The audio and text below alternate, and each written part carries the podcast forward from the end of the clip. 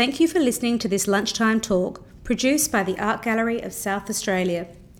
In this live recording, the Art Gallery's curator of European and Australian decorative arts, Rebecca Evans, speaks with artist Lauren Simeoni about her work in the display to have and to hold the Dowder collection of contemporary jewellery. My name is Rebecca Evans, and I am the gallery's curator of decorative arts. Um, but this talk is going to be uh, a sort of a collaboration with the wonderful Lauren Simeoni. Um, but I just thought I would start by acknowledging the traditional owners. In fact, we've just exited NAIDOC week, um, and uh, wonderful, um, extraordinary um, Kaurna people, the traditional owners of the land, and I would like to acknowledge their elders, past, present, and future, and acknowledge their uh, relationship with the land and their ongoing relationship with this country.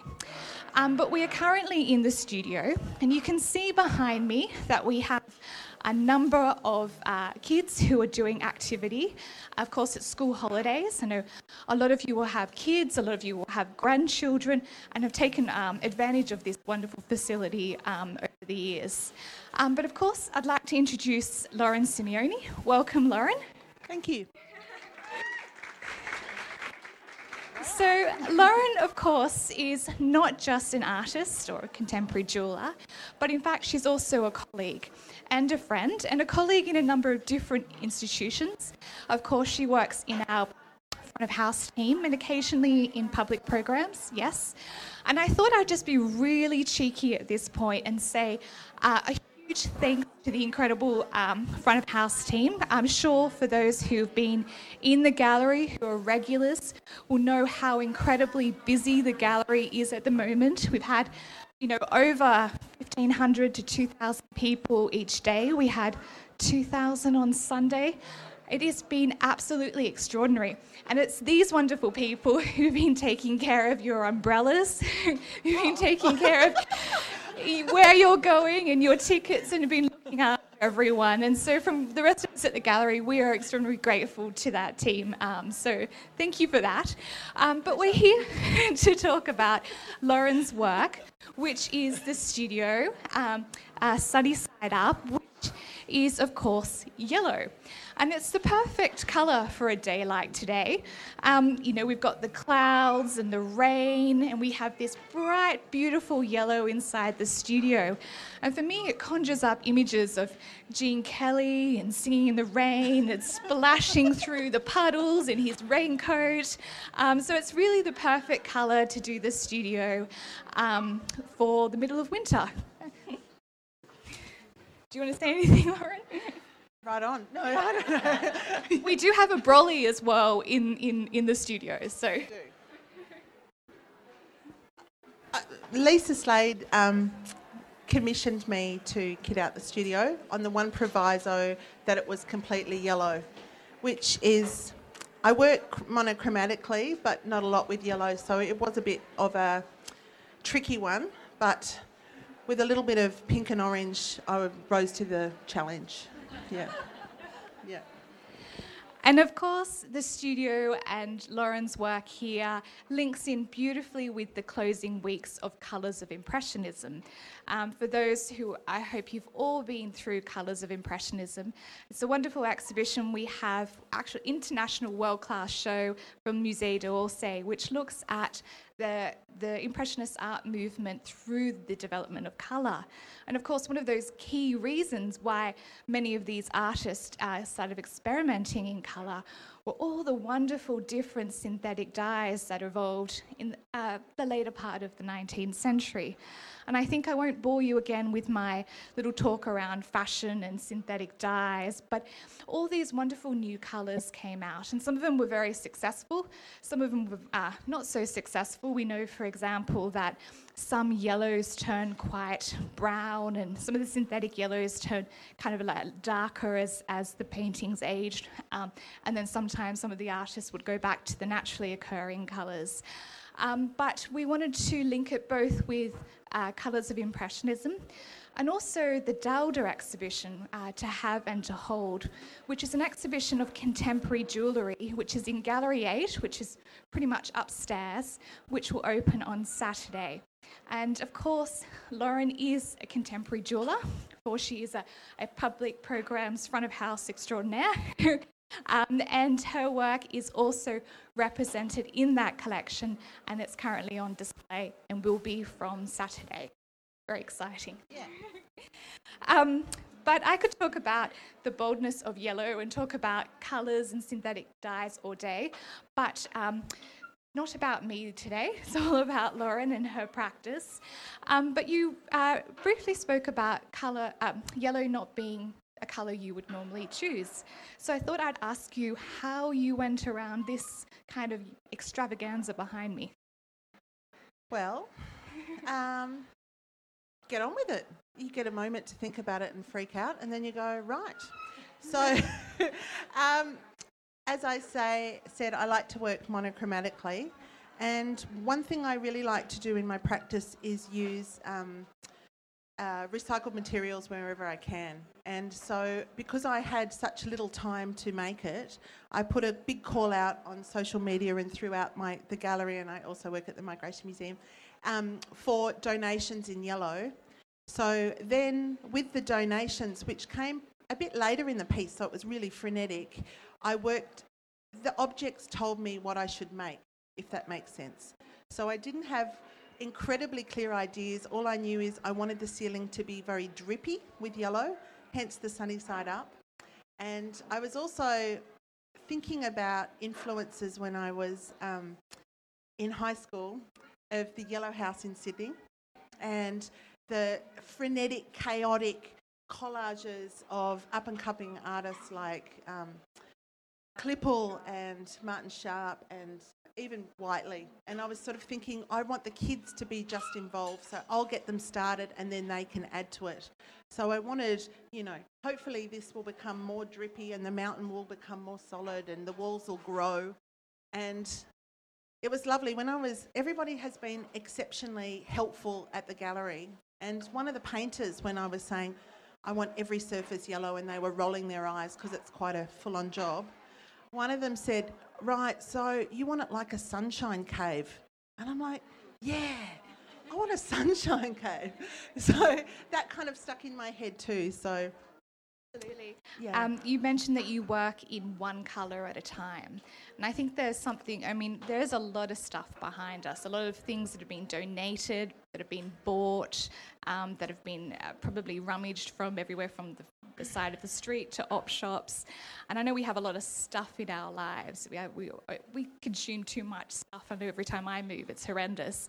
But there's something quite, I don't know, calming around having one colour or working solely, you know, in one tone for a period of time. You know, there's a sense of order where there is yeah i didn't find no yellow calming but I, I found it i wouldn't say stressful but it was very um, invigorating. Yeah uh, maybe because i drank a lot of coffee and worked late at night but um, yeah not calming. But i have had a lot of people say it's made me hungry. It's a stimulative um, colour for appetite. So is anyone feeling hungry Well, there, there are a lot of strange old wives' tales associated with, with yellow, and we were talking about this before. Um, one of my favourites is that apparently couples argue more in a yellow kitchen, or what was the other one about? Um, babies cry more in a yellow room. It's not true. All of this Look has been they are. proven to be Yeah. not true. So Yeah. if you have a yellow kitchen, don't think your, you know, your marriage is, you know, not going to work out. But there are a lot of sort of old wives' tales. We know that, you know, the, you know, the yellow buses for school children in the United States, they are simultaneously kind of a, a sense of warning and danger, but, you know, very much associated with children and childhood as well. Um, and not, the colours not tend to be marketed to to adults, for example, and especially not men, which I thought was really interesting. It's Oh, very, is that right? very child. Unless you work colour. at IKEA. Unless you're, a, Yeah, yes, yeah. well, it is. It's a, it's a colour of safety. You know, think of Joan Ross, the um, Sydney-based artist who who did all her her kind of hyper colours on colonial paintings. You know, she often talks about um, in the post you know uh, 9/11 era, suddenly hyper colours popped up everywhere. This great sense of uh, safety is needed in our lives because our sense of security and our, our yeah, our personal safety has changed, which is really interesting. I suppose I should give you a, a question. Right. um, I wanted to delve a little bit into sort of the, the idea of contemporary jewellery. I think that we all wear jewellery. I'm sure we all do. A lot of those pieces will either be inherited or they'll be associated with either, I don't know, your relationship status or maybe your relationship with your children. Um, you know, jewellery is a, a, key marker of key events in our lives, um, but it's often associated with more traditional materials. So we often see gold and silver and semi and precious stones used. Um, but uh, a lot of your work, which we have a few examples up on the wall behind us, and also the work upstairs in Dowders, doesn't actually use a lot of precious materials. But I wanted you just to talk about your original training because you trained in a very uh, sort of traditional environment and you wouldn't have gone to university and learned how to put, I don't know, pom poms on umbrellas. No, my lecturers are probably turning in their graves.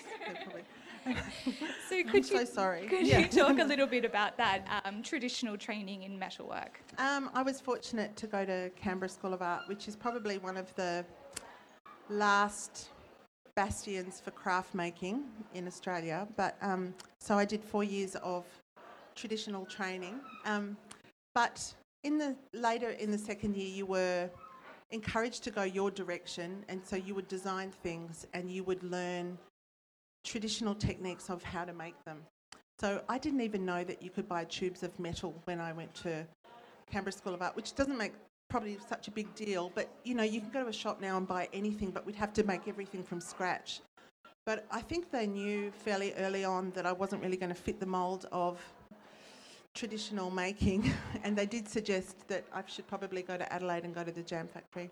Yeah, which was. Is that making the assumption that your type of jeweler goes to the jam factory? Well, I think they thought that there was other options. Uh, uh, you know, I think that they were very proud of me, but I think, um, yeah, that I wasn't going to sit and hammer a teapot for three months, but I could probably punch out a few dozen plastic earrings in a short amount of time. Yeah, I don't know. Yeah.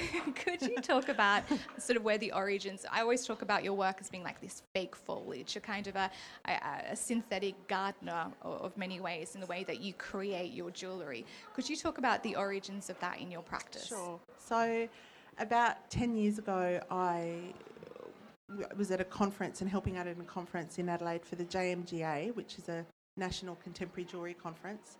And I caught up with a bestie from Sydney, Mel Young, and we just were talking about how we're a bit stuck in our practice and we need to shake it up. And we were making what we thought that shops wanted for production work or galleries and we were at a point in our career that we just needed a bit of stimulation but we didn't want to go back to school so we set ourselves a challenge that she was in Sydney I was in Adelaide and it was just a private little collaboration that we would make work together only using one material, and we cho- chose only to use unnatural plants, so artificial foliage. So we didn't have to have a long discussion about it. We would send each other like a fake lettuce leaf in the mail or a bunch of grapes, or and we had to make only from that.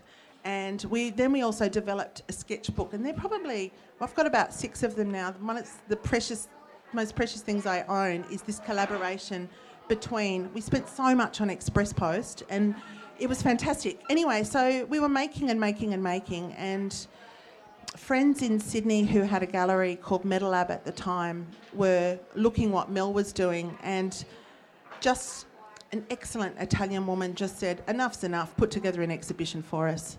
And um, Debbie Pryor helped curate it at the time, and hey, hey. and um, yeah, so we had a short amount of time to make for a show, and we ended up having like 135 pieces. I mean, most of them are dreadful, but we raked them out and thinned it out. And from that, it really was a rolling train. We called it the Unnatural Natural Project. And we've exhibited, I think, in 15 cities over eight years. And yeah, no, it's been great. And wherever we go, we give workshops and do our thing. And it influences our own practices individually. But we recognise that we came up with it together and still got a few more things in the works. So it was, yeah, it was good. So both an ongoing collaboration and an ongoing project. Yeah. Yes, Yeah. fantastic. So you might see some more unnatural, natural Yeah. collaborations in the future. I Yeah. would certainly like to. Um, I wanted to talk uh, a little bit about studios because studios fascinate me. One of the great delights of a curator is going on a studio visit. We get to leave the phone for a little bit in our emails and just indulge ourselves in, in the lives of an artist, um, in the life of an artist. And one of my favourite studios or, or benches would have to be Lauren's. And I'll just kind of set the picture for you. We are, we're in the West End, the wild west of Adelaide, and it's an old church. And in that church are a number of different artists and craftspeople working. Um, some of those are in glass, some of those are, are graphic designers, um, and then there's Lauren in the middle. And Lauren's studio is kind of like, it's almost like a showcase in itself. It's almost I would say rat's nest. a rat's nest. It's like a, you know, it just just to give you an idea, uh, the artist that in the studio is called Gate Eight um, in Thebarton, and this, uh, many of the artists who work there have a very broad range of uh, sort of disciplines, working in different sort of aesthetics, and I'm always amazed by. You know, we've got the wonderful Jessica Loughlin, whose work was um, the winner of the um, Glass Prize, the Fuse Glass Prize at Jam Factory, and she has this incredibly refined uh, aesthetic um, that she executes through glass. I think she's absolutely exquisite in her work. And right next to her, um, sort of her bench and her workspace, is Lauren's glass studio, and through it you can just see all these hyper colours of plastic foliage, and I just love that kind of. I guess the way that craftspeople work, shoulder to shoulder, their benches next to each other in vastly different disciplines and, and, and kind of aesthetics. And I remember Jess um, was telling me how the last couple of months, every package that's arrived at the Gate 8 uh, studio has been yellow this or yellow that, and there's just been piles and piles She's and piles of yellow. Yeah. Um, but if you could just describe your your workspace and what you know what you have on, on, on your bench. Oh, I'd love to have a minimal workspace, you know, like drill over a, you know, Berlin loft space and big windows and, you know, lots of space. But um, I have a jewellery bench that I inherited from a beautiful jeweller a number of years ago, and I have some beautiful tools that haven't been touched in probably six years. And then I have a series of workbenches that are just covered in found objects or donated. I'm very lucky that I've got such an excellent community that I don't even have to source many materials these days. I just turn up in the studio and there's a bucket of f- found stuff. Like I was at a garage sale, thought you might want this. They don't even tell me who it's from. You know, like good. and so I get all sorts of deliveries and I have to look at them for a while and then I categorize them and then I put them in boxes. So if I need to be in the studio and I never know what to do, I'll deflower plants. So I'll take away the stamens and the petals and the leaves and I categorize them in boxes and then I put them away. But I'm not very tidy anymore and so there's just stuff everywhere. And I'm a bit of a whinger and gate 8 is quite freezing. So Deb Jones and Christine Coella built me a pod. So I've got a little glass box to sit in and it's like my little greenhouse and yeah. But you know, the rest of the studio, everyone's got, you know, very schmick aesthetic and then there's my love like it. the I love it. aunt who lives out the back. No, it's like a highlighter in the middle. It's Yeah. fantastic. And of course, collaboration is a, a wonderful part that, you know, you've expressed, you know, your collaboration with Melanie, um, Melinda Young and, and uh, a lot of the opportunities that arise from collaboration. Um, and I wanted you to talk a little bit about your recent work that you took to China, which is the end of last year, Yeah, October I last meant year? to bring a catalogue. I forgot. Um, so I was very lucky to have a solo show in Shanghai, and I made. oh, I don't know, maybe 25, 30 pieces for the exhibition, and it was all exhibited on a wall, and it was done monochromatically through different colours graduating with each other, which is sort of my thing. Um, but I also was fortunate enough to get a Guildhouse um, mentorship grant where I worked with the fabulous Simone Tippett, who's actually just working in the Radford Auditorium now. Um, and I wanted to, I've been wanting to exhibit my work differently, and I like the idea of my work casting shadows that can then become prints. So I've been making lots of two dimensional pieces where there's a print with my work on top of it, slightly offset. But then I thought, oh, what would happen if it was on clothing? Because jewellery isn't actually meant for the wall, it's meant to be worn. So I made a series of dresses, and Simone Tippett helped me learn how to screen print and make a schmick little show. Yeah. If you have the opportunity, do look up Lauren's website because it's a fantastic new body of work, and I hope that you revisit that. I hope that you extend those skills because I think yeah. it's just it's just fantastic that what collaboration and those opportunities to have mentorships, how they evolve an artist practice. Yeah, um, I think you know the thing that I didn't touch on, which is a little bit obvious, is is that you you are a jeweler first and foremost, but of course the studio as it stands at the moment is really more of an installation. So if you could talk a little bit about these, this kind of chandelier-like yellow formations that are, you know, stalactites and stalagmites of yellow um, in, in this space and how you're kind of considering these installations as almost like uh, you know, pieces of jewellery.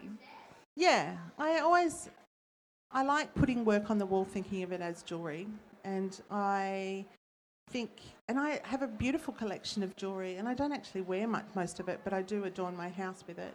Um, so I did want it to be jewellery like, and I wanted foremost for kids to be inspired by process rather than the things that they see. So everything is crudely made intentionally, so it would inspire frenetic making. So um, I made lots and lots of pods that I could attach to the wall in sort of jewellery ways and formations, I suppose threading and garlands and wall brooches. I'm not really answering this very well at all. Yeah. it's perfectly fine. You know, I was thinking about the wonderful Timothy Horn, whose work was in the recent biennial, and his large sort of installations, they are like giant brooches. They're sculpture, but they really are giant brooches on the wall. And I love thinking about sculpture as being just oversized jewellery, which is um, what I see in this space. I know it's a pretty fantastic opportunity for a jeweler to get a whole room to kit out. I'm very grateful to the art gallery. It's done wonders for my ego. It's so great.